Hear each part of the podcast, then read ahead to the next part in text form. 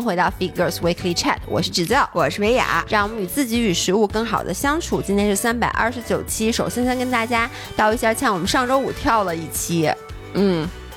跳的好啊，因为主要一个是因为那个我们上周特别忙，对吧？因为一直在拍视频、准备直播什么的啊。因为我们大家听到这期音频的时候，其实应该已经是四月十一号了。那今天晚上八点，我们在淘宝有一个就是家居专场的直播，嗯，大家到淘宝去搜索 “Fit for Life 健身与美食”，在直播里面啊，直播那板块搜就能看到。然后我们之前跟大家预告过无数次了，就我们会上 Downline，我们和 Sleep White 对。和 Sleepwide，我们为大家精选了将近三十个，就是包括床品啊、被子啊、睡衣啊，包括小朋友的东西，你就来吧，对，就来吧。然后呢？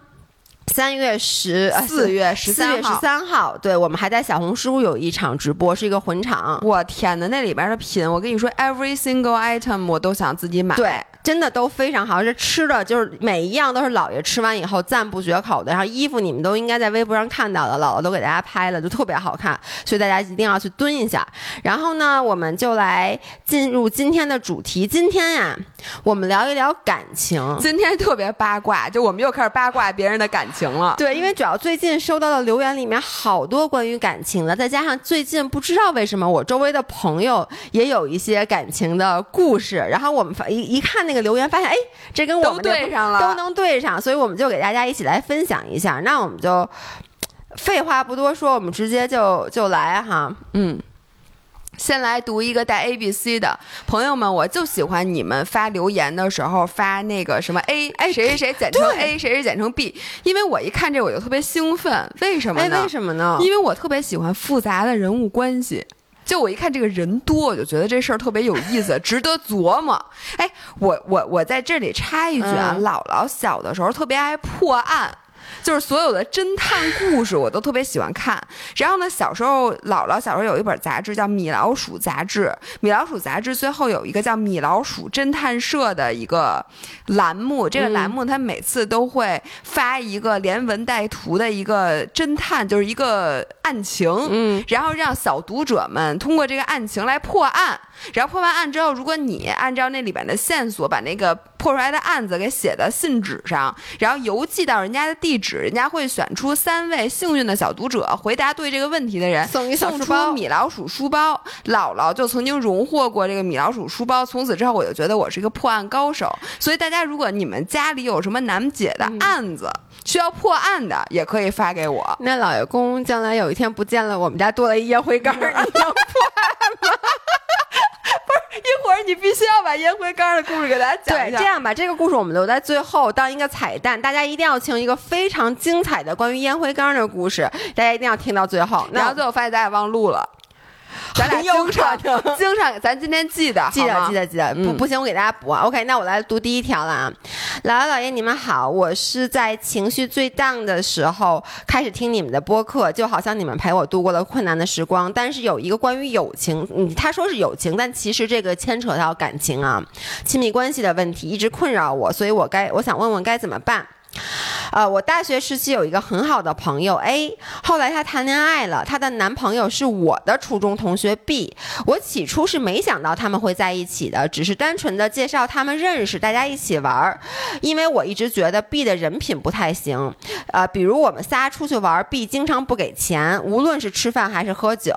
但是我对 A 很好，就 A 就是她的闺蜜，所以基本上都是我跟 A 给钱，可能大概的就是我给两次，A 给一次。并且 B 有时候会问 A，哎，我这个月没钱了，能不能养我？A 也经常跟我抱怨这些，所以导致我非常的讨厌 B，并且劝他分手。可是每次抱怨之后呢，他们过不了几天又非常要好的和好了，导致我就很尴尬也很烦。后来我谈恋爱了，因为我和我男朋友也是以前经历过很多，当了很久的朋友。这在 A 看来，他就是我男朋友一直吊着我，但其实我心里很清楚我。男朋友是什么样的人，所以 A 就非常不喜欢我的男朋友，我也不喜欢他的男朋友，导致我们两个就渐行渐远，慢慢没了联系。A 给我讲过，是觉得我谈恋之谈恋爱之后变了，可能是因为我有点烦他，每次吵架就来找我吐槽，所以我就不像以前那样帮他骂 B 了。从去年四月开始，我就跟 A 没有联系了。我还是会经常翻他的朋友圈和微博，并且过节会主动给他发祝福。今年过年的时候，我还约了他玩儿，他嘴上答应了，可是到我开学去澳门的时候（括弧我在澳门读书），他也没有回应过我。我今年二十三岁，很多时候我觉得我跟姥爷很像，情绪敏感。别人跟我倾诉的时候，我也会经常回答我很懂，我以前怎样怎样。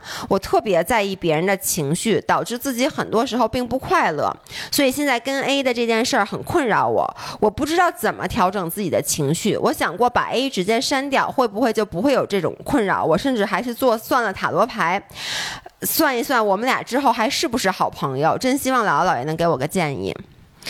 我想先说啊，就是你会不会因为你的闺蜜她的男朋友你不喜欢，嗯，你就不不理她？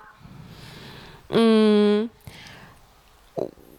怎么说呢？我觉得是这样。如果说我我现在啊，你说我现在的这个年龄，如果我的呃女性的朋友有任何他们谈了任何一段恋爱，即使我觉得非常不适合他们，但是我觉得我现在成熟了，我就会跟就是我不会出声的。哎，那我问你，嗯呃，那你还你会不会跟他疏远？因为他每毕竟是咱们。就叫什么 double date 的情况比较多，就大家一般出去玩儿，嗯，比如咱们出去玩儿，咱们六个人或者四个人这样，那你会不会因为你不喜欢她的男朋友，就会导致你们一起出去的概率小了？我会尽量避免跟她和她的男朋友一起 double date，但我不会疏远我的闺蜜。对，但是你实际上可能也是会疏远的，对吧？呃，我觉得多少会有一些，就是我我现在周围就有一些情况，就是怎么说呢？比如说我之前我一个很好的朋友，然后呢，他谈了恋爱，然后呢，那个男生我非常非常不喜欢，结果呢，我我我朋友还怀孕了，然后怀孕之后，他想过要把这个孩子打掉，结果他最后没有舍得，然后就为了因为这个孩，他当时其实他怀发现怀孕的时候，他已经跟这个男生分手了，但他因为发现发现了自己怀孕，没有。舍得打掉孩子，又跟这个男的结了婚，但最后一年之后，他们还是彻底的分开了。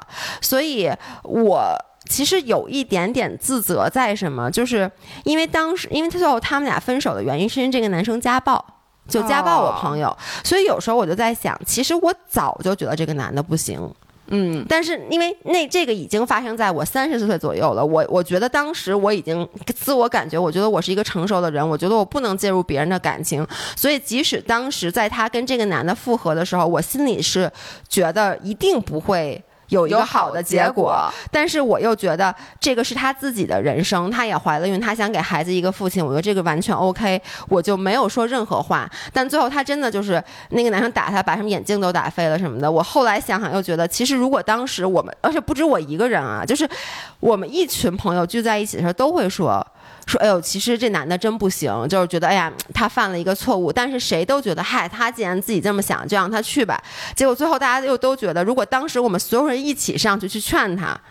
是不是结果就不是现在这样？那我问你，现在如果再给你一次机会，还是这个事儿啊？嗯，就比如说我呃，打比方是我吧，我现在遇到一个那个男生，你特别看不上眼，然后但是我就特别喜欢。看看不上眼是一回事儿，但是我觉得，我觉得是要看他对你有没有伤害。就是他对我伤害了，他对你家暴我，那我肯定会劝。但是呢，我已经怀孕了，我现在怀了他的孩子，然后我想还是想给孩子一个，嗯，就跟我现在会害，我会劝你。你会劝我，我一定会劝你。那你怎么劝呢？就是我会告诉你这件事儿一定不会 work out，而且我会把所，因为你知道，当时我是不知道这个男生是家暴的，当时这个男生也没有家暴。我觉得如果他真的伤害到你的话，我甚至会联合家里所有的人，就是你家里所有的人一起去。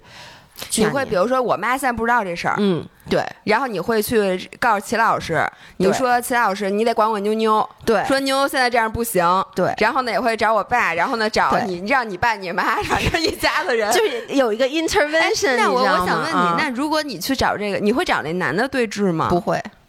那你不是因为他跟我没有任何关系，跟你没关系。对，所以但是我就是，尤其是咱俩的关系，我觉得，我觉得这就我觉得很神奇。就是我发现，我在这不是又说什么男女对立，我也没有任何关于性别的这个歧视，什么都没有啊。但是我发现，比如说老爷公所有的朋友都不喜欢我，因为你家暴老爷公，就是他们觉得我老欺负老爷公，就老爷公的老爷公的哥们儿们都都都不太喜欢我，但是呢，他们完全不会。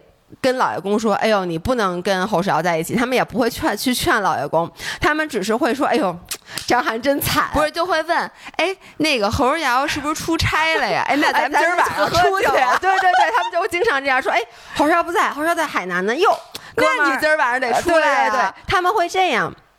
就是我觉得他们打心眼里，因为他那几个男性的朋友，我的感觉还是有点大男子主义那种传统的，就是他们就是怎么说呢，不太能接受我和老爷公的这种相处模式，因为在这段我们俩的亲密关系里，我是比较强势的嘛。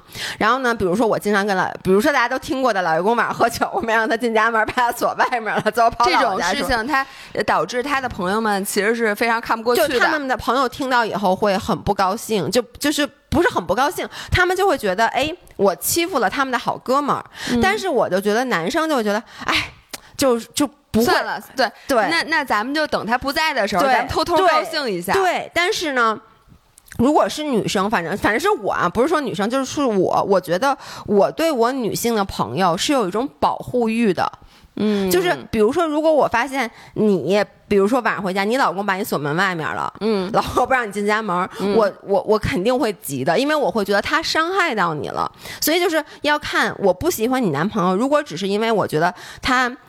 是跟我完全不一样的人，他的三观跟我不符，或者说，比如说他占你点小便宜，比如说不花钱什么的，这些我都不会去说什么。但如果我觉得他伤害到你了，比如像我对老爷公这样，不让你回家，哎，那你说作为张涵的朋友，嗯，我到底该该不该疏远你呢？疏远我还疏远涵涵啊？疏远你啊？因为你看，我从来不跟他友，也是张涵的朋友。你说你吗？啊，嗯，那你得帮着我呀。不过我觉得你刚才说的这点，让我觉得真的挺神奇的。嗯，你看，就是有些人，他明明就像老爷公的哥们儿，明明对你很不满意，但是他并没有一丝一毫因为这个就会就不理张涵了呀。对，但是你知道吗？也是，你看，像我说的，就是我也从来不会主动参与他们的任何聚会。就这个就是我你刚才问我的，就是如果我有一个朋友，他谈了一个我不喜欢的，呃，男朋友，那我以后就是不会影，我觉得我至少不会主动的下意识的影响我们俩之间的关系。但是比如说聚会什么的，我打心眼里肯定是希望他不带那个男生的，而我相信大家的不傻。就是她也一定知道，她一定也能看出来，就是她男朋友跟她的女性闺蜜们看不对眼儿。她如果是一个聪明的人，她也不会带她。嗯，其实这件事是可以分开的。你有没有这种情况？我有。然后我想说的就是，其实我觉得我不喜欢对方的男朋友这件事儿，其实挺常见的。因为呢，我不像我男朋友，你喜欢吗？你的男朋友啊。你说哪个呀？张涵吗？你现在想想，也不是特别满意，对吧？我觉得张涵不应该跟你在一起，这是我对他最不满意的点。我也是，He deserves better。我也觉得是。但是呢，嗯，因为你是他的灯塔，所以他也没有什么办法。嗯，所以我觉得就这么凑合着也也还行。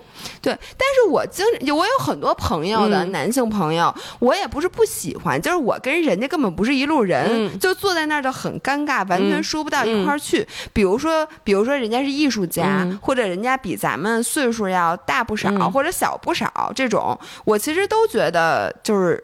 挺聊不到一起去，但我觉得这个跟不喜欢还是嗯不想。我也觉得，你记得吗？咱们有一个共同的朋友，然后他就跟这个 B 一样，嗯，就是这也不是人品，他就花钱这方面的钱品，这叫钱品吗？对，我觉得前品不太行。就比如说那个咱们共同的那个朋友，会经常跟咱们俩抱怨，就是他们俩出去玩的时候，都是这个女生花钱，然后男生一分钱都不出，然后还特别振振有词，而且还还这个情况还真的是，就比如我和我咱们这个朋友，还有这个男生一起出去，一般就是我花钱多，嗯，就是就是比如比如说老爷公。老爷公基本上和我的朋友出去，很少让我的朋友花钱。嗯，除了比如说有时候你就咱，因为咱们已经太熟了。比如说他买买好多次单，然后你买一次，或者说今天你过生日。但是我的老爷公是有一个主动的意识的。嗯，但是就是比如说我这个朋友的男朋友，就是凡是我们一起出去吃饭，他从来没有付过钱，都是我付或者我这个朋友付。然后怎么说呢？说实话，我经常也会开玩笑说：“哎，这不行。”但是我觉得这个就是没有严重到说我我刚才说的，就是真正伤害到他什么，顶多就占他点便宜。我是觉得，呃。因此会疏远一些，那是肯定的。就比如说，咱们俩现在，你交了一个男朋友，我特别不喜欢。你觉得我男朋友人品有呃，我觉得你男朋友人品有问题，你也觉得我男朋友人品有问题。我觉得我会这么处理：首先，咱们四个就尽量少一起出门。对。但是我下回我还是单约你。对。然后我呢也会让你知道。你不喜欢我不喜欢你男朋友，但是我不会跟你说。我说侯诗阳，你那个得跟他分手，因为呢，你男朋友我觉得他人品有问题，你跟他在一起不行。我不会这么跟你说，我会调侃，我会说哟，我说那个。你这个男朋友，我我就会说，我说你也懂的，我说那个咱们，因为谁也不傻，我觉得这个事儿其实你没有必要给戳戳明白。对，但是我同事又非常理解这个五人他的点在哪儿啊？因为他的点是他的朋友 A 又经常跟他抱怨 B 占他的便宜啊，但是他又不采取行动。然后呢，那你每次你跟我抱怨，你抱怨的都是那种你觉得哎这人不行，那我肯定作为你的朋友，我肯定顺着你话说，我也觉得不行，因为确实我也打心眼里觉得不行。行，对不对？那我肯定就劝离了，对吧？就劝和，就劝分。哎，我我这点我特别不同意啊！嗯，哎，我觉得这个太正常了。那我妈跟我抱怨了我爸一辈子。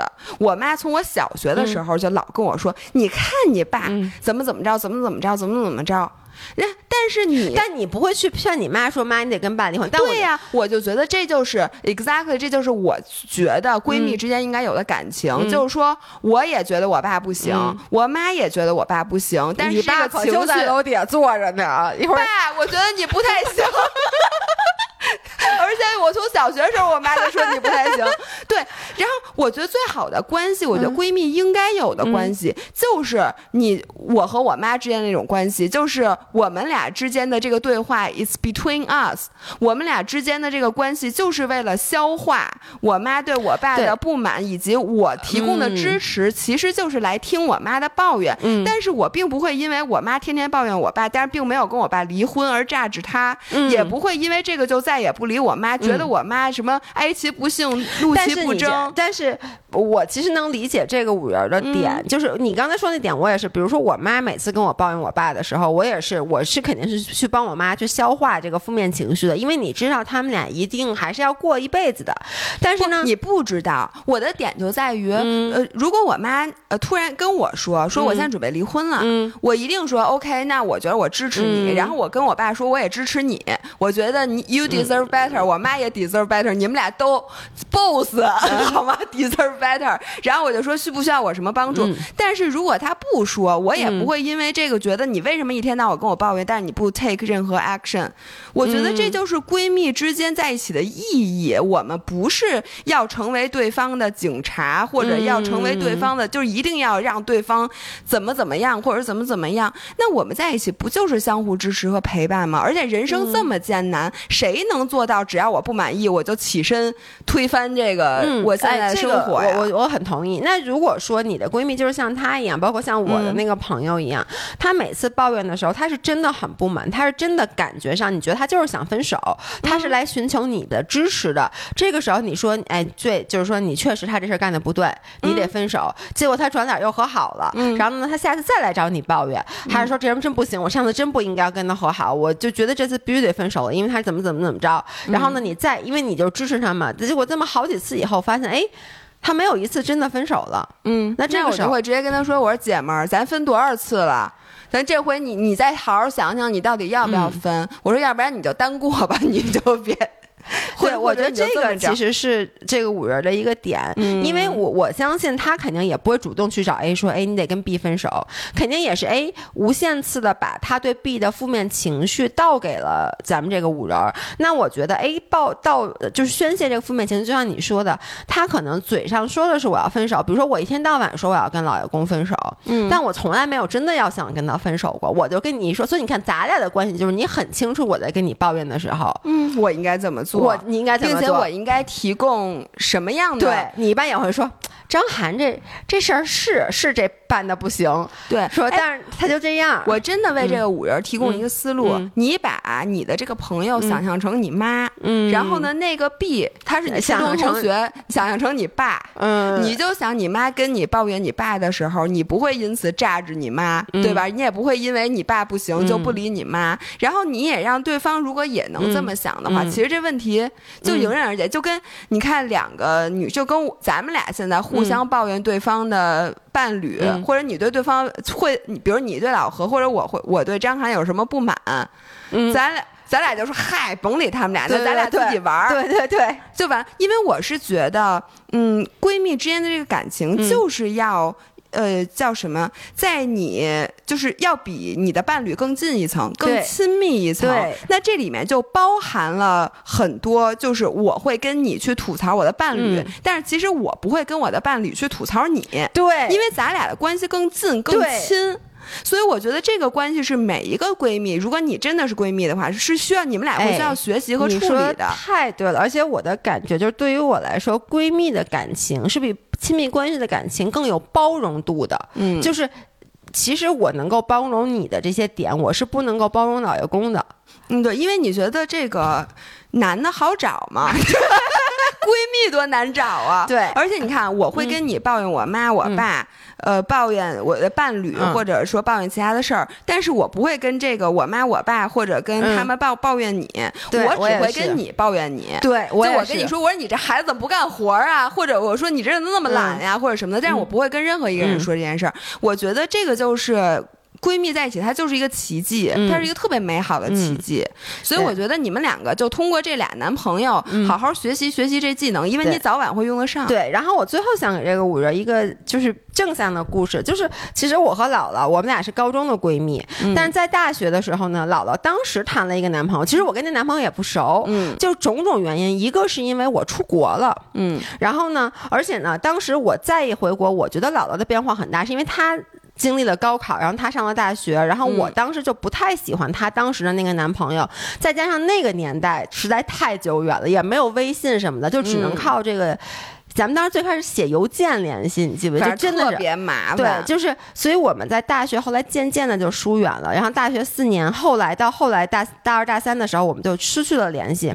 那个时候，我真的以为我就失去姥姥这个闺蜜了。嗯。但是就是，可能那个时候年纪也小，因为你有很多高中的好朋友，你就觉得。这个人就像你其他的高中的好朋友一样，以后就跟你可能渐行渐远了。但是在我大学一毕业回国工作的第一天，我就在我的工作的那个办公室楼下就碰到了姥姥。然后我们俩当时其实真的大概有三年没没有说过话了，对吧？嗯，差不多三年多四年。然后见到以后就特别的熟悉。然后他跟我说的第一句话，因为当时我刚回国，我在那个咨询公司当实习生，但他已经工作了。他已经正经上班有钱了。他当时跟我说了一句话，就是我们俩第一次见面，然后在楼底下喝了一咖啡。我就跟他说，我工资是十五，你是不是都不记得了？我跟你说，我工资是十五块钱一个小时。你说姐们儿，以后你午饭我包了。对对，不是这我有点印象。我说完我就特后悔。但是我就想说，他其实没有包啊。我跟大家说，包不起。楼底下那盒饭我八十。一一六十吧，你那盒饭吃两盒，你记得吗？就是楼底下那份儿饭，他给我要两份儿，一百多块钱。但你当时就跟我说，姐们儿，你这和什么？因为姥姥和我的关系从小就是他，就是他一直就是特别大方。你也很挺大方的，但是你知道，就是那个一瞬间，当你说那句话，当时我就记得我没有表现出来，可是我那个感觉就有点浑身起鸡皮疙瘩，我就觉得，其实咱俩就即使当时可能是因为一个男生，因为我当时真的，嗯，就是我，而且我后来回想啊，嗯其实不是因为那个男生咱俩疏远了，是因为咱俩疏远了，我把所有的错都怪在他身上了。嗯，因为其实他没有做什么，嗯只是因为哎你谈恋爱了，然后你谈恋爱了以后呢，你可能就花了更多的精力跟男朋友在一起，再加上我又在国外，你又在国内，咱们俩的共同话题越来越少了，所以咱们的邮件越来越少了，然后我就会觉得你变了，然后我就会觉得你嗯这不就是这个五人说的话吗？对人家觉得他变了。对，但是我就觉得你变了，是因为你交了一个男朋友，但嗯其实。他可能只占其中百分之十的因素，因为就算没有他啊，你是会是另外一个男朋友，嗯会是另外一个男朋友。任何一个男朋友在那个人生阶段，在你从高中到大学这个整个转变的时候出现，他都会让我觉得他导致了你的变化。对，嗯所以我觉得也给这个五人儿就是。呃，是，我觉得人生当中，你们你跟闺蜜的关系，它也是有高潮有低谷的。有可能就这段时间，你们俩互相交了一个不顺眼的男朋友，那可能确实没办法啊。你们四个人不太可能一起出去玩儿，嗯对吧？出去玩儿也不高兴，那你嗯何必呢？然后你们俩又没有时间单独的，或者是他最近就是对现在关系里面，他可能也是他这时候他一一脑疏远热呢，对，而且疏远你了，但是没关系，这不一定就是叫 the end of the story，对没准之后就会更好。是 OK、嗯那我们换一条来读，读那我就来读这个长长的，长长。的。好，姥姥姥爷，哎，等会儿啊。哦，OK。姥姥姥爷，我这段时间是非常难受的，主要原因有几点：一是我和之前的恋人分手了，这是我提出来的，因素很多。那段时间我状态很差，一直依靠对方，对方支撑着我，陪伴着我。但我觉得现实因素太难克服，因为我们原生家庭有些差距，我们的视野、朋友圈以及对未来的规划都很不同。对方认为未来是我们自己的，我们需要自己去经营、去创造。遇到合适的恋人是最重要的。嗯，我其实现在也这么觉得，但当时的我却一直觉得我应该像我父母期待的那样，找一个差不多家境的，最好回到家里，在原生家庭的陪伴下，和父母姐妹一起安稳过完这一生。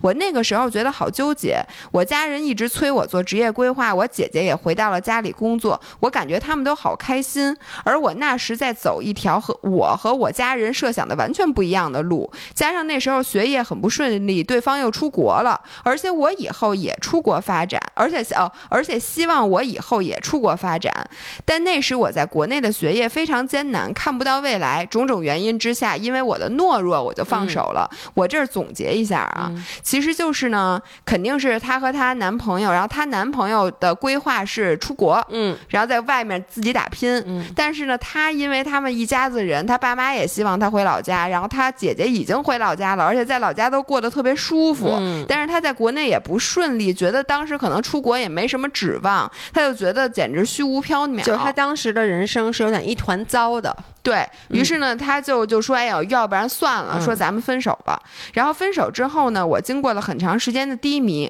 我很想复合，但我觉得问题也没有解决。我可能是需要一个爱我的人陪伴我的人，而问题不解决，这些事情依旧会在未来再次让我选择。他这个想法，我觉得是嗯对的，所以我一直表现的理智又逃避。我认为我的理智就是我没有盲目和好，逃避的是我不知道怎么过我未来的生活。我那时觉得我好需要被爱。后来我开始转移注意力，这段我就略过了啊，就是开始锻炼，然后开始读书。嗯然后我的想法就改变了，而我认识到人不是一定要结婚的，在之前婚姻像一个使命一样贯穿着我，我甚至有我会不会年纪大一些找不到合适的人的那种想法，就会有那种害怕的这种想法了。但是我现在不这么认为了。我对认识的人或者开始新的恋爱也没什么兴趣，开始怀念以前。就是我现在的想法开始一点点转变了。然后呢，我现在锻炼。我特别喜欢锻炼，嗯，然后学业呢好像也轻松一些了，所以呢，我其实是完成了自我的部分和解，然后这个时候我开始想和好了，嗯。因为我觉得现在的我是适合当时的对方的，但我发现现在的我可能已经不适合对方了，因为呢，对方之前挽留我的时候，我状态很糟糕，呃，所以我拒绝了。但是现在我想那个和对方和好的时候，对方在深思之后发现我们俩不合适了，所以他其实已经 move on 了，嗯，然后我很难受，觉得自己错过了很多，我自己也明白这些对我来说是好事，有时候也觉得懂得太迟了，或者我有抓住对方的机会，但我已经错过了。这种错过就是一辈子，感觉很难过。可能因为是我主动放开的，才觉得有些遗憾。那我这样的执念对吗？姥姥姥爷，你们和 Popcorners 都是我的好朋友，所以呢，在希望希望你们俩和 Popcorners 能赐我一些力量。嗯，那他这个呀，我我也来再来总结一下，其实就是最开始呢，像我们刚才讲的，呃，他因为他的理智，嗯，觉得对方要出国，但是我现在想选择回老家安稳的生活。他其实他其实没有选择，就是我觉得他当时的状态处于一种非常迷茫的状态，他不知道自己想要什么，嗯，然后呢，这个时候呢，其实她的男朋友在她身边是愿意帮助她和支持她的，但是我觉得他，我其实能理解，他当时就觉得。哎呦，就是一切都一团糟，那我就把你们全部都割舍掉，哎，就你们都走，我一个人。对，没错。嗯，然后这个是，而且呢，他当时一心想就觉得咱俩只要谈恋爱，必须有清晰的 timeline，什么时候结婚。嗯，所以他就觉得，那你现在要出国了，但是我呢，现在就什么都没有呢，我也现在不可能出国，我只能回老家。那咱们就不可能结婚了。如果咱不可能结婚，咱们现在就干脆甭在一块儿了。所以呢，人家当时对你一头热的时候，然后你各种拒绝人家，可能肯定还伤害人家了。然后现在你想明白了，等于你通过自我和解，你觉得，哎，首先结不结婚没那么。重要了，我要的是感情。其次是我也对我未来有一些信心了。这个时候对方有没有信心了？对。然后我想补充一句，刚才你略过，但是我觉得在其中还是比较重要的一段，就是他说，呃，他就说他什么开始转移注意力，开始看书，开始听播客。嗯。然后呢，他就是说的是。让他认识最呃，让他最深刻一点的认识是在我二十几岁的年龄，第一次意识到我需要自己爱自己，自己给自己安全感，而不是在恋爱中渴求别人爱我。就是我，我发现我的底气应该来源于自己，而不是被偏爱。不是你爱我有多少，相爱应该是相互陪伴，在各自的生活中厮杀之后的相互陪伴。而我也认识到，不一定要结婚，就是。他其实，我我的感觉就是，这个小五人他小的时候是被一个典型的中国比较传统的这个家庭家庭和教育在一直在，呃，不不叫 PUA，就是在在怎么说呢？嗯，影响影响，对他小时候就觉得，那作为一个女生，我结婚是很重要的。我这辈子其实我需要的就是学习、上学、毕业，找一份稳定的工作，然后呢，找一个安稳的那个家庭，就是结婚生孩子，并且跟我的父母在一起，能够好好的照顾和孝敬父母，安安稳稳的度完度过这一生。这个本身其实也没什么毛病，我觉得就是，呃。很多的中国的女性都是这么被教育起来的，但我觉得这个教育最大的一个问题，哎，我我我这个我不知道我有没有在播客里说过，就是为什么咱们从小被灌输的概念，就是女孩是需要被宠爱的，嗯，就是感觉这男的吧，就是你爱他，你只要说一句我爱你就 OK 了，但是女的，就是如果你你爱一个女生，你需要宠她，就是你需要给她多过。多过百分之五十的爱，就本来两个人相爱是应该，比如你付百分之五十，我付百分之五十，但是不知道为什么咱们总觉得女生会应该收到至少百分之八十的爱，但是你给出的只有百分之二十。我觉得，所以就是你总是需要一个说我要找一个特别特别爱我的人，其实那个爱是不不均衡的爱。就是是一个多过百分之五十的爱，我觉得很多人都在追求这个，然后他在这里面也提到了，所以我觉得就是咱们这个，其实我觉得是这样，就是他小时候的教育就是说这样子他是安全的，就女生，因为他爱你多意味着什么？他爱你更多的话，意味着你更有安全感，所以他从小就是一个比较呃传统的教育下长大的。对，你觉得你的安全感来自于别人被爱？对，就是来自于别人有。到底有多爱你？对，其实我觉得这个都不只是在亲密关系中，比如像我，啊，我就是一个很典型的，我的安全感完全于来自于周围的关系。嗯，就是我需要不只是老爷公更爱我，我也需要你更爱我，需要父母更爱我，需要周围所有的人都都表现出他们很都表现出你们爱我，我才有安全感。嗯，然后呢，我自己很难自洽到说我你们所有人都讨厌我，或者你们所有人都对我就是漠不关心，但是我也很值得被爱。哎，我觉得你说这特有意思哎！你看啊，你的最大的安全感来自这个，嗯你知道我最大的安全感来自什么吗？嗯我必须得进步，我他妈每天都得 进步。我跟你讲，我真的是一个这样的人。嗯如果我今天发现我没有在一方变成一个更好的自己。也不一定非得今天就变成了，嗯就是我在通往那条路上，嗯比如说我今天在这个程这个这条路上努力了，并且他有明确的 feedback，、也许这个 feedback 现在还没有，但是我知道我今我明天继续坚持、走这个，他就能给我 feedback，、这个也行。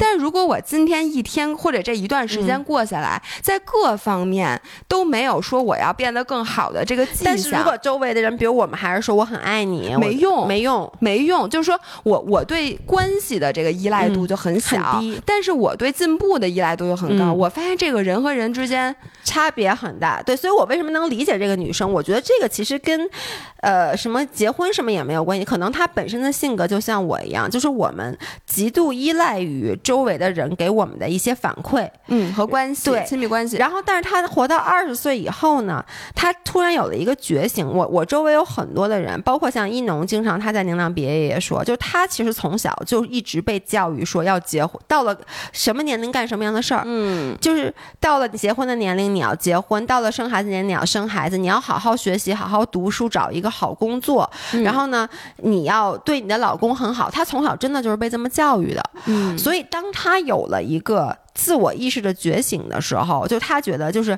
哎，我是女生，我怎么不能开公司挣钱？我怎么不能周旋于这些臭男人之间？就我比他们做的更厉害。其实这个过程是有点可怕且痛苦的。嗯那在这个过程中。很容易产生，比如说你本来有一个亲密关系，你很容易产生一些分歧，嗯因为他跟你在一起是之前的你，这个时候，当你产生了这种这种意识觉醒的时候，其实你会质疑整个世界，包括你自己。嗯那我就像你说的，这个时候你这个人是非常不圆满的，嗯你你其实有点是在把自己打碎重建的一个过程。嗯那你在自己是一一一把沙子，就一地渣子的时候，你我觉得他做的没有问题，因为他说我是不是不应该分手嘛？当时、嗯或者说在他来找我和好的时候，我是不是应该和好？我觉得不是的。我觉得你之前做过的，就是咱们嗯所有人啊，嗯你之前做过的每一个决定嗯都是有它的原因的，对你不要去质疑那个原对因。而且你在那个状况下，说实话啊，如果你他来找你和好，在你还没有像你说的真正的找到圆满的自己，真正意识到我其实自己本身是可以值得被爱，然后我不需要别人来给我这个肯定的时候，那在这个之前你就答应了和他和好，你可能找不到今天的自己，嗯那你其实依旧就很虚。就因为你像你说的，就像老说你其实还是没有圆满。那这个人如果他是对的人的话，我觉得完全 OK。那如果他有一天他变心了或者怎么样的话，你其实又会被打哎破。我想说姐们儿，就是这种事儿太常见了。你说谁？咱们姥姥姥爷、嗯谁没有后悔过？就比如你以前小时候伤害过的一个男生，嗯然后你现在就觉得人特优秀。嗯，我我小学的时候。你没追求我的男同学，我跟你讲，那男同学长得可帅了，学习特别好，嗯也特别优秀。人家后来现在在宾大当那个什么教授什么的，嗯特别特别优秀。那我不就是因为当时小学成熟太晚，就是我我还把他给我写的表白的那纸条嗯当做笑话似的，还给我妈看，嗯然后给什么，然后你看就没好成，嗯然后当时他还激励我一起考实验中学，我也没去考，让我上奥数班，我也没上，还送我奥数书什么的，我不就没赶上吗？这你知道这有点像什么吗？就是。比如说，你上初中的时候，嗯突然一下学了一什么数学，嗯你这会儿就想，哎，我小学二年级那次考试的时候，你说我要是会这个，嗯我当时不就一百分了吗？就是你这个人生太多回头，就是说，哎，我你说我以前怎么不懂这个道理啊？然后我现在懂了，你说我以前要懂这个不就好了吗？但是你你你要想的就是，那你现在是不是长进了？那那你比如说你现在上初中的时候，你会了这道题，那你在看到小学不会的时候的你，你会怎么想？你想的不应该是，哎，我要当时会了，我不就得一百了？我到一百我就上三好学生，三好学生就发我一袋热巧克力。我不知道为什么我要说，就奖励你一朵大红花。你应该想的就是啊，我感谢我的小学老师，感谢我的小学班主任，我还感谢我现在的老师，因为这些老师让我完成了我从小学智商很低到现在初中我智商巅峰了的这个转变。所以我觉得咱们是不是可以用一个瑜伽的思维来考虑这件事儿？你看，我觉得以前我练瑜伽的时候特别感动的一幕，就是我们练艾扬格，每次结束之后，我们都会需要冲着辅具鞠躬。嗯。就是给你的瑜伽砖鞠躬，你的瑜伽砖现在就是你前男友，对，不是你的瑜伽砖，你的瑜伽绳，你的瑜伽垫儿，倒不是鞠躬啊，就是你冲呀冲他说感谢，然后就是感谢他们帮助你完完完成了你在这这次的习练，对，所以其实你的那个前男友他就是你的 guru，对，其实我觉得咱们人生的每遇到的一个人，他其实都是来，就每个人他是有他的使命的，那你的前男友可能在这个阶段。他就是要帮助你完成，就是你你的自我意识的自我意识的实现。然后呢，他帮助你完成之后，那这个时候，比如说，他说他觉得你们俩不合适了。呃，一个是你相信我，现在的你是一个完整的你，你一定能找到像姥姥说的另外一个完整的他，就一定是的。就你现在已经绝对比你当时跟他分手的时候是一个更好，就更好找。你现在非常好找，因为你现在比之前更自洽了。那首先你本身就有一个更光明的未来，其次就是我觉得缘分这东西很神奇。你看咱们周围也有，就是你看包括明星也有，就是很多时候你兜兜转转很多年之后，嗯，你又回到了。那个人身边，就是现在你打破重建了，然后你现在站在了一个新的位置，然后可能他现在还不是一个能够 match 你的，就他自己现在不圆满，那可能等到他有一天又好了，然后就那个 right timing 来了的时候，你们俩可能还是有机会的，也未必就是说一竿子打死，完全不可能了，对。所以我觉得，甭管有没有机会吧，我觉得你现在就不要再去想，哎呀，我之前要不拒绝他，或者是怎么怎么怎么样。遗憾，我其实能理解。我觉得现在你就应该，就此时此刻，如果你在听我们的播客的话，或者任何人，如果你心里有一段觉得很遗憾，觉得自己没有弥补，觉得自己活生生错过的关系，我现在请你摁一下暂停键，然后你站起来，冲着你觉得他可能在的方向，双手合十鞠一个躬，然后说一声感谢。嗯，然后最后我再想再插播一个我的小故事，就是其实我和老爷公就我也不是干过一样的事儿吧，但是就是我在我和老爷公在二十八岁那年，我之前给讲过，就我分我们分分过一年手，嗯，然后呢，分手也当时我提出来的，当时就是我觉得。我无法想象我的人生就是这样了。其实当时是我自己的问题，一切问题在二十多岁的时候中年危机了。对我当时觉得，难道我这辈子就跟老爷公在一起？难道我就就干这个工作？就是一切当时的生活对于我来说都是混乱的。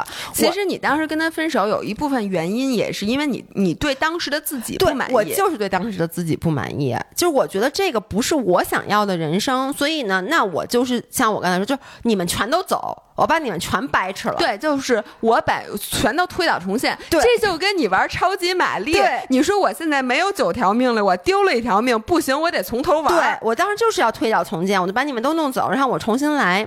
然后呢，我经过一年的这个反复摸索，其实跟你一模一样。就一开始老爷公姥姥找我和好，嗯，然后我就不行，你俩滚，不行不行不行，我就说我这自己，我说我自己要单身，我说我这么多年都没单身，我要找到我自己。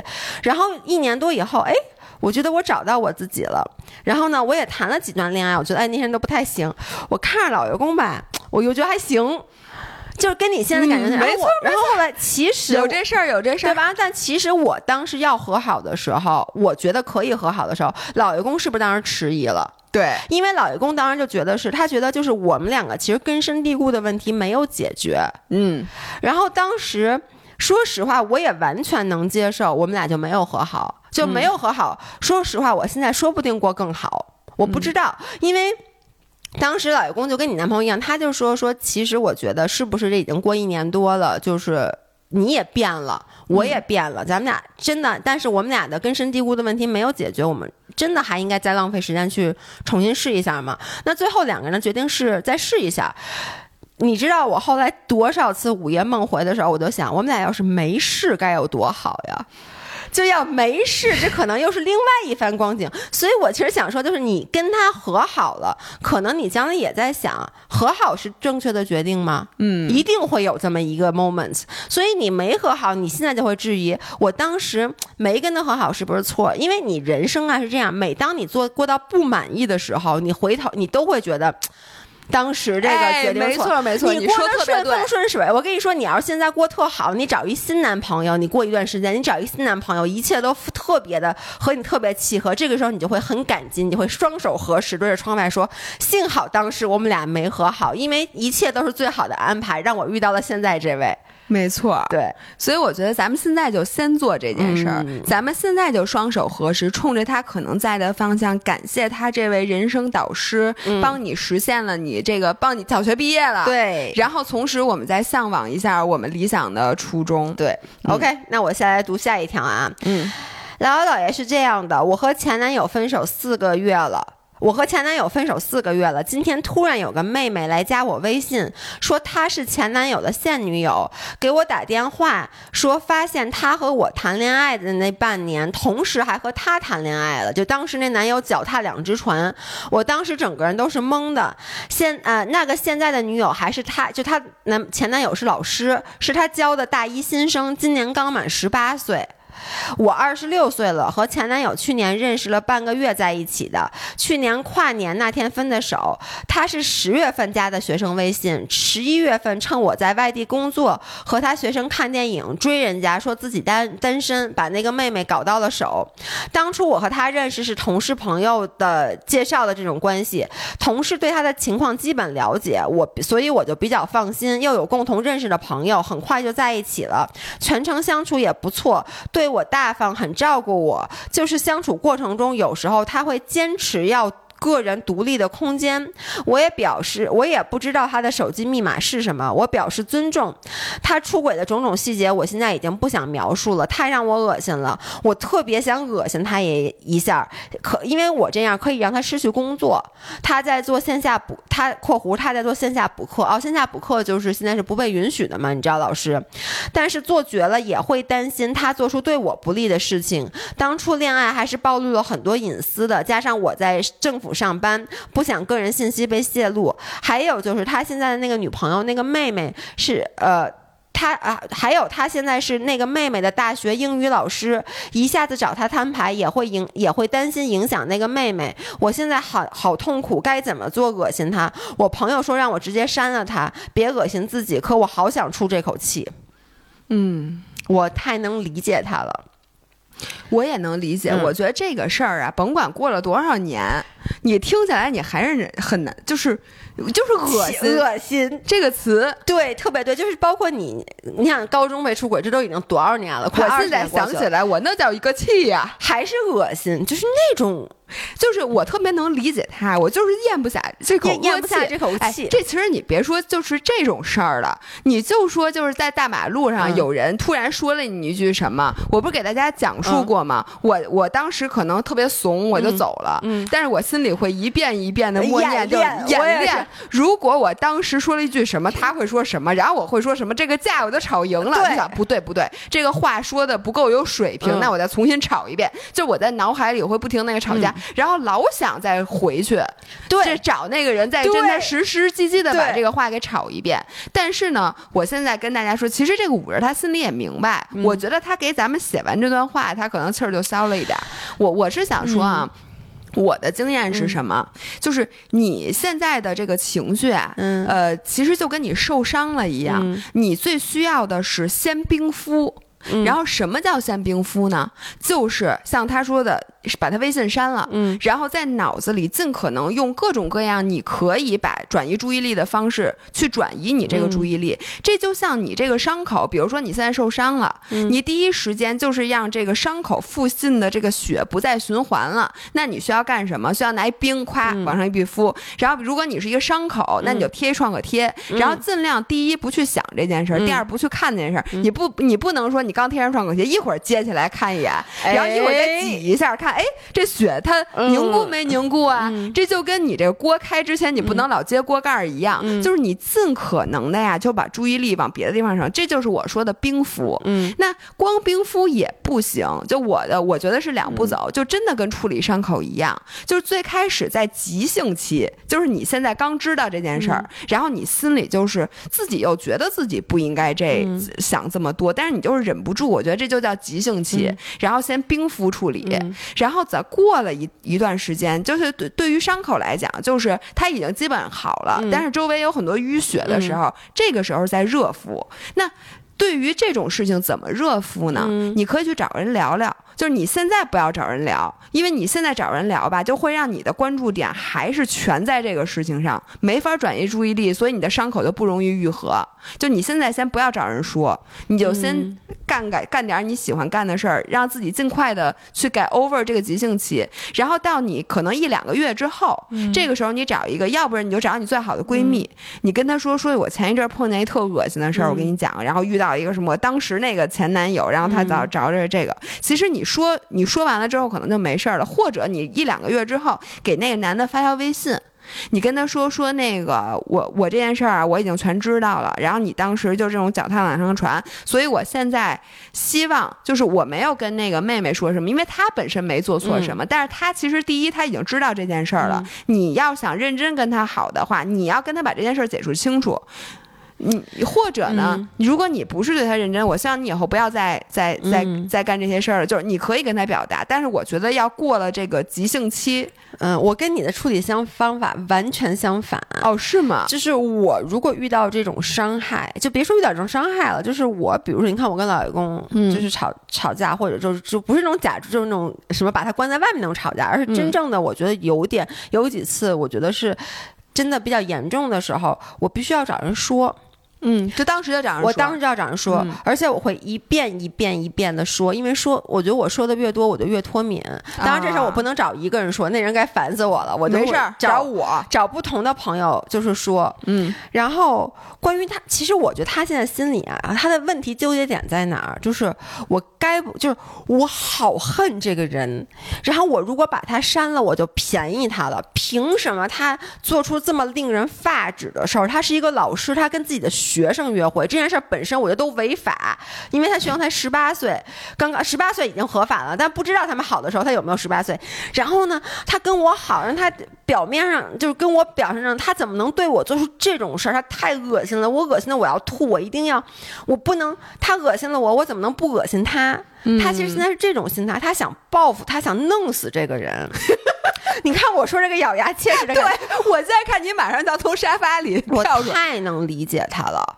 就是我每就是有就是比如说我跟老公吵架，我经常咬牙切齿的说，一会儿给大家讲烟灰缸的故事啊。我说我要杀了你，我就看我多少讲，我要杀了你，是因为当时我很气愤，我就说你怎么能这么对我？我我我要报复，我要怎么你？然后呢，其实本来啊。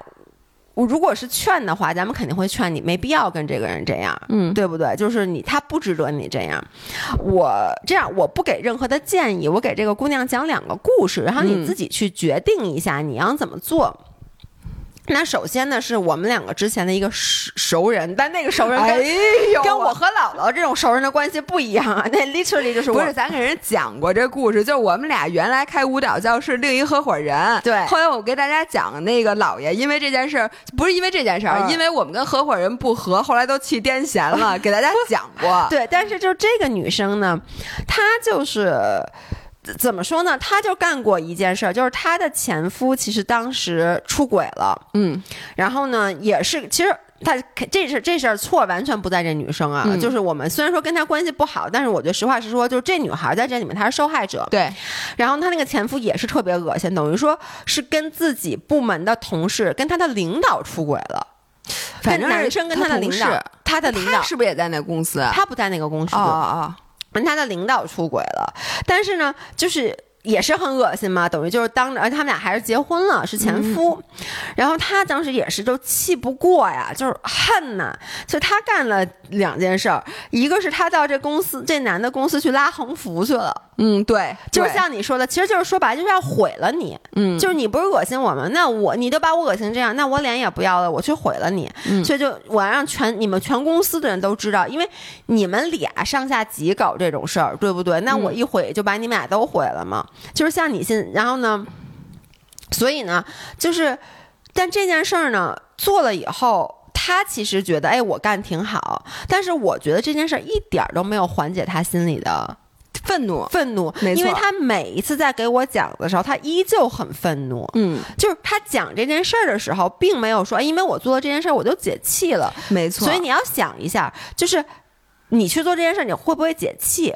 但是还有另外一个事儿，然后呢，这个事儿呢，是我其另外一个朋友，她也是跟她男朋友在一起，可能也是五六年吧，然后后来发现她男朋友出轨了，然后呢，因为她在他们在一起的五六年中间，她发现她男朋友其实干犯了点什么小事儿。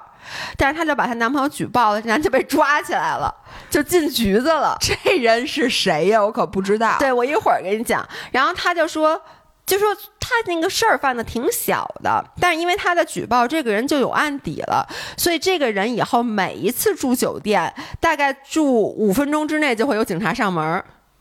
我的天哪！然后这个女生在给我讲的时候，但是她讲这个故事的时候解气。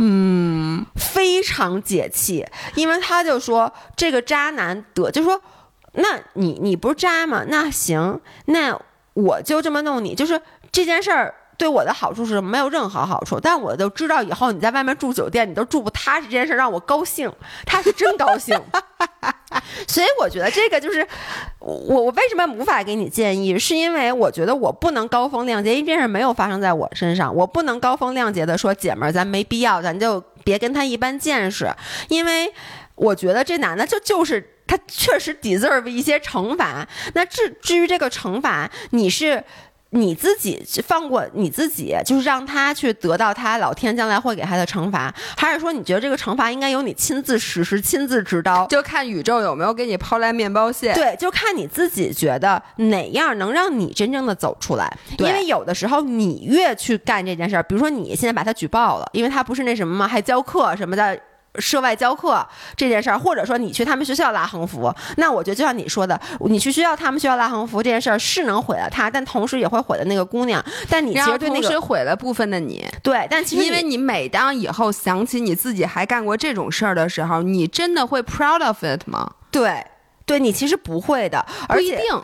但是我觉得他，你看他其实很担心影响到那个女孩儿，嗯，因为其实那个女孩儿是很无辜的善，她是很善良，咱们这五嗯人很善良，所以她很担心。那你如果你去干这件事儿，就会影响到那个女孩儿。然后呢，所以你就想一下，你到底怎么着能让你更快的走走出来？对，对，我觉得是。像我，我嗯最快的走出来的就是冰敷。就是我就压根儿不想这件事儿了，我也不理这个人了，然后我也不会理在，我哎也不会。有一种不甘心？你不会就觉得就我不往那儿想，我就不会不甘心。那你说我这辈子吃过多少亏？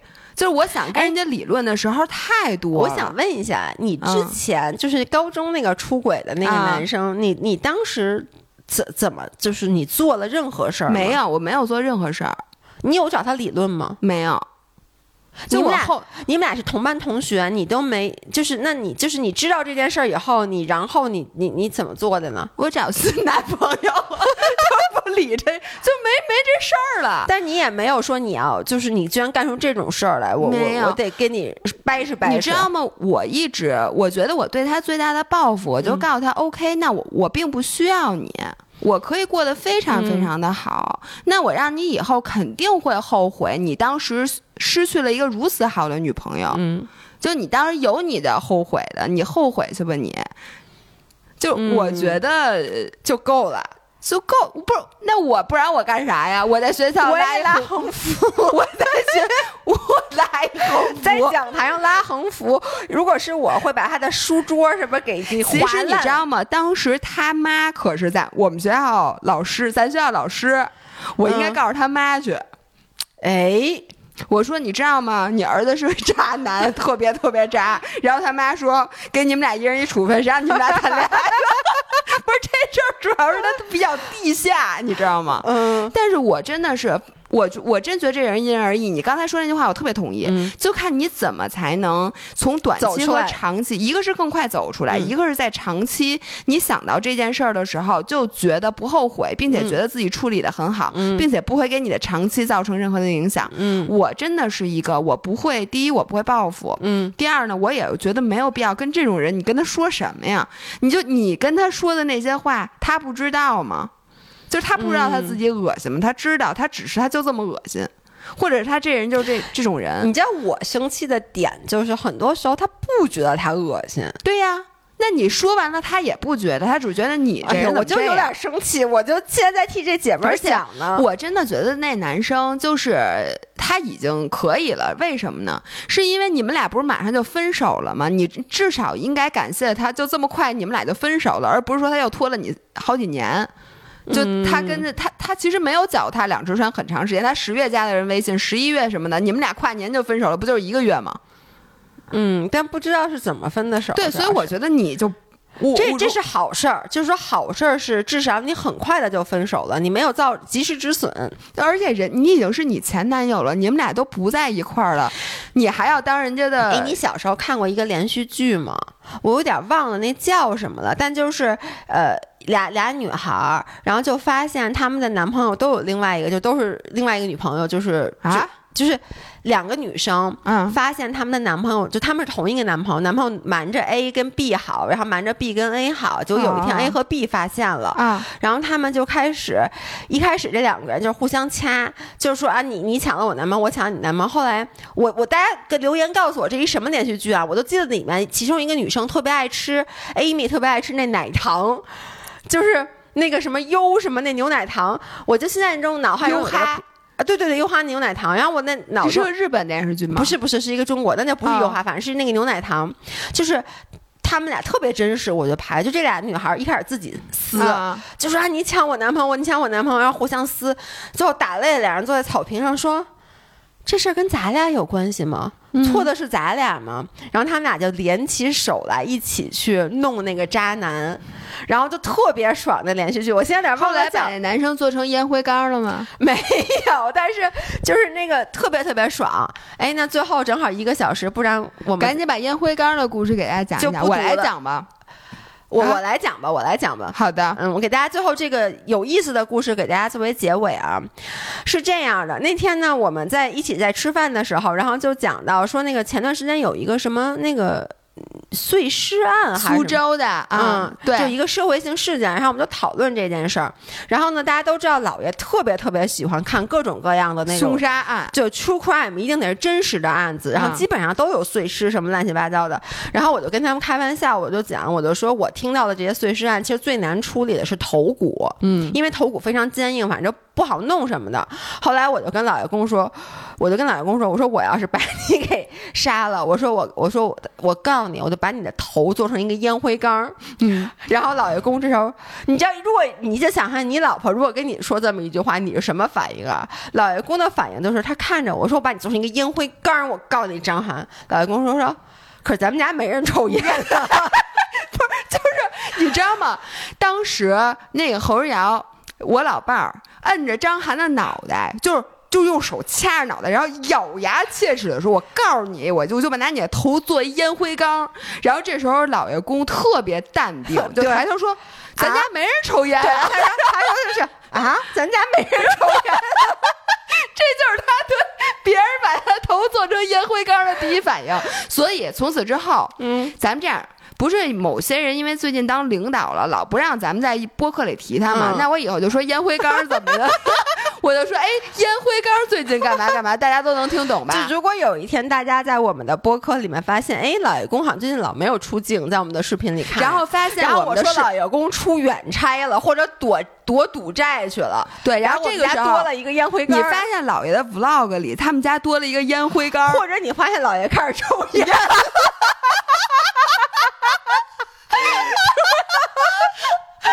主要是，如果有一天这样，咱们就这么着。如果有一天我开始抽烟了，而老爷公又最近总没在视频里出现，大家可以选择报警，好不好？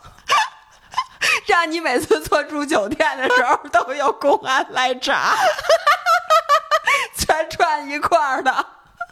而且每次我都我都要住五，我都要住那吸烟房，以前都住无烟房，现在都住吸烟房。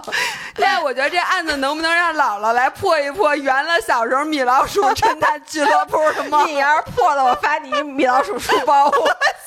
这样你你主动发你一烟灰缸米老鼠造型的。哎，你别说那个头骨做的烟灰缸，有可能有点像米老鼠的。